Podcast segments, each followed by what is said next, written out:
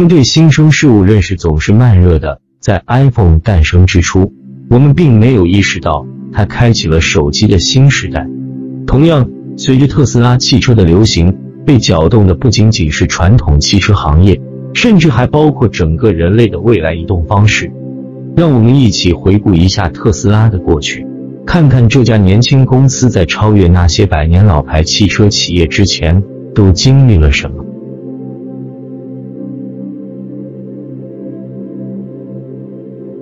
特斯拉的诞生，特斯拉公司并不是马斯克亲手创建的。在投资特斯拉之前，他已经是成功的网际网络创业者、投资人和亿万富翁。按照马斯克的理论，钱不能闲着，否则就和废纸无异。所以，他把积累的一亿多美元投到了他的 SpaceX 太空探索技术公司，终极目标是移民火星。而特斯拉的创始人是马丁和马克。这二位也是上世纪末美国创业大潮中的佼佼者，他们是极有才华的工程师，并且有很强的社会责任感，对地球暖化忧心忡忡，一直想用新能源汽车替代燃烧汽油的汽车。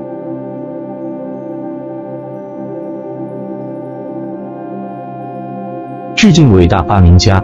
两位创始人于二零零三年七月一日创建了特斯拉公司。明确的目标就是研发电动汽车，而特斯拉这个名字是为了纪念伟大的发明家尼古拉特斯拉。特斯拉初衷是研发高性能的纯电动跑车，这需要大笔的资金。二零零四年二月，马斯克投资了特斯拉，成为特斯拉最大的股权人和董事长。马斯克还添加了一项投资条件，就是拥有特斯拉所有事务的最终决定权。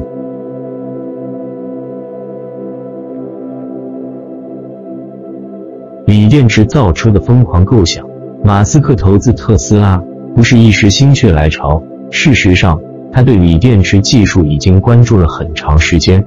在投资特斯拉之前，他就和专家探讨过用锂电池驱动汽车的可能性。如果把一万枚锂电池串联起来，似乎可以让汽车行驶一千英里。这个想法听起来很疯狂，但就是这个看起来有些愚蠢的想法，成就了特斯拉。从美国传统汽车行业的角度看，这有些不可思议。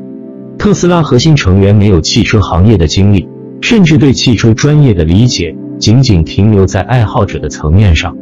但和所有怀抱梦想的创业打拼者不同，一方面是公司核心最早看到了锂电池的潜力，另一方面则是投资人马斯克把钢铁般的意志和执行力注入到了特斯拉的企业文化中。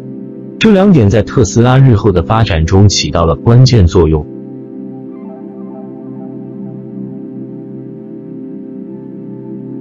特斯拉第一个产品，特斯拉的第一个产品是 Roadster，这是一款豪华电动双敞篷跑车，其性能可以和法拉利这样的超跑媲美，是一款为社会精英打造的产品。为什么特斯拉的第一款产品是一辆豪华电动跑车？特斯拉认为，手机、电视、电冰箱最初都不是针对大众设计的产品，这些电子产品在早期都比较昂贵的，因此特斯拉也是从量少价高的产品入手。随着核心技术的成熟和制造能力的提高，在生产大众负担得起的电动车。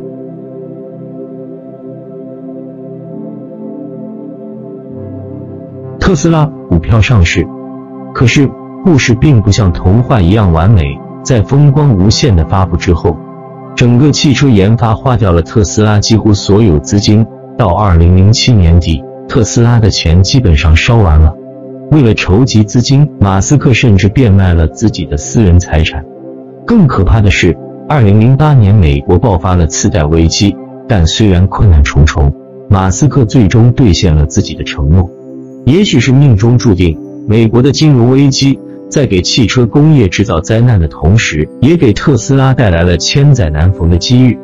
二零一零年六月，特斯拉股票也上市了，发行价是每股十七美元。发行日当天，股票就涨了百分之四十多，又为特斯拉募集到两亿多美元。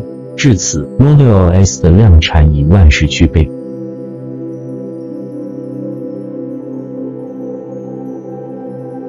特斯拉超级充电站。接下来的超级充电站、超级充电桩则是特斯拉版图延伸的据点，它们大都建立在最繁忙的交通干道上，站点设置在靠近餐厅、购物场所、WiFi 热点，方便车主停车休息。其最大优势是快充，仅需二十分钟就可以为特斯拉充上百分之五十的电量。建立之初，特斯拉超级充电站免费为车主开放，目前美国已开始收费。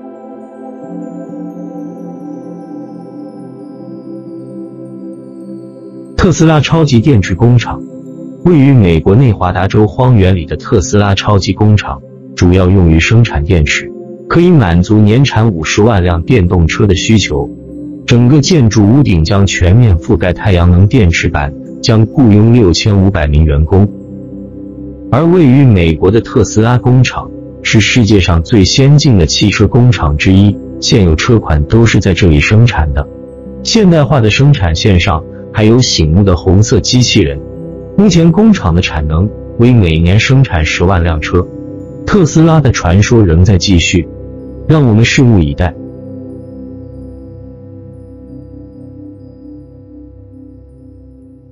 特斯拉与自动驾驶的未来。随着汽车技术的发展，越来越多的高科技功能开始应用到汽车上，其中自动驾驶就是未来汽车发展的一大趋势。自动驾驶看起来已经离我们越来越近了。那自动驾驶是如何区分等级的？根据汽车工程学会 （SAE） 制定标准。自动驾驶技术分为五个等级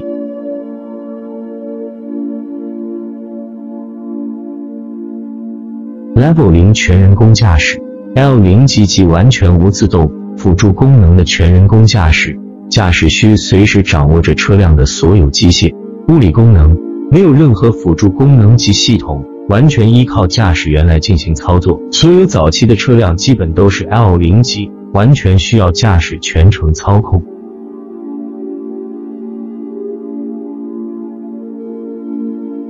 Level 一辅助驾驶，L 一级为辅助驾驶，可以实现车辆一部分功能的自动辅助操作，其余驾驶动作仍然需要驾驶来操作。辅助驾驶在十年以前就出现了，许多进口高级轿车具备的主动式巡航定速、车道维持、自动紧急刹车等功能，就属于 L 一级辅助驾驶的范畴。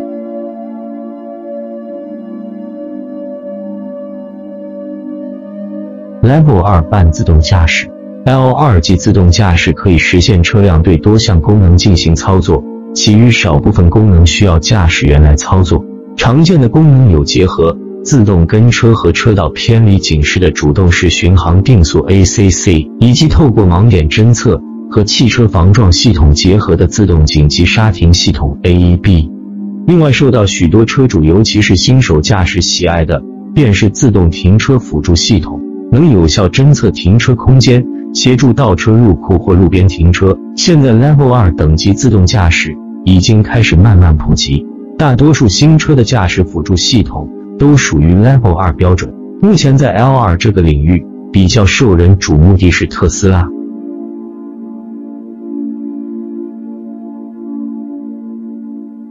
Level 三有条件自动驾驶，L 三级属于有条件自动驾驶。车辆可以实现对绝大部分的功能操作，而且面对大部分情况也能够自动去应付。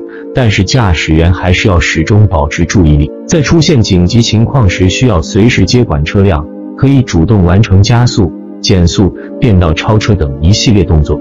在人工智慧无法识别的情况下，会提醒驾驶员接管车辆。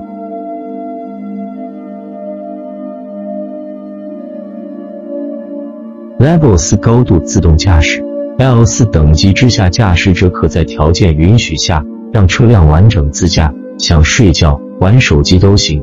启动自动驾驶后，一般不必介入控制，车辆可以按照设定之道路通则，自行完成所有的操作。其实 L 四级和 L 五级差不多，只不过 L 四级对行驶条件仍有部分限制，包括严苛气候或道路模糊不清、意外。或是自动驾驶的路段已经结束等等，皆会提供驾驶者足够宽裕之转换时间，让驾驶接管车辆的操控。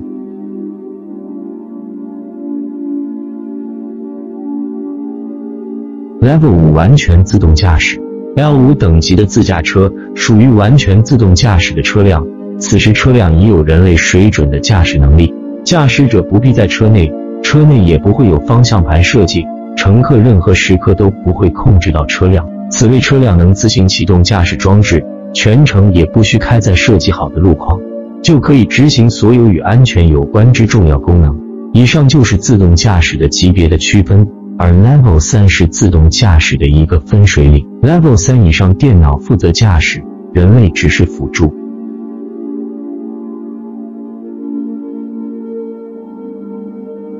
自驾车责任归属问题，目前自动驾驶先驱特斯拉车辆都具备自动辅助驾驶 Autopilot 系统。然而，虽然字面上是自动驾驶。但其实依然是辅助驾驶为主，目的是减少因司机疏忽和疲劳驾驶造成的交通事故。在启动特斯拉自动驾驶系统后，驾驶员依旧要全程监控汽车。其实，自驾车除了科技发展问题以外，更多的是道德与责任归属要如何区分的问题。自驾车肇事时，责任归属要算在谁头上？是驾驶，还是车厂，还是造成车祸的第三方？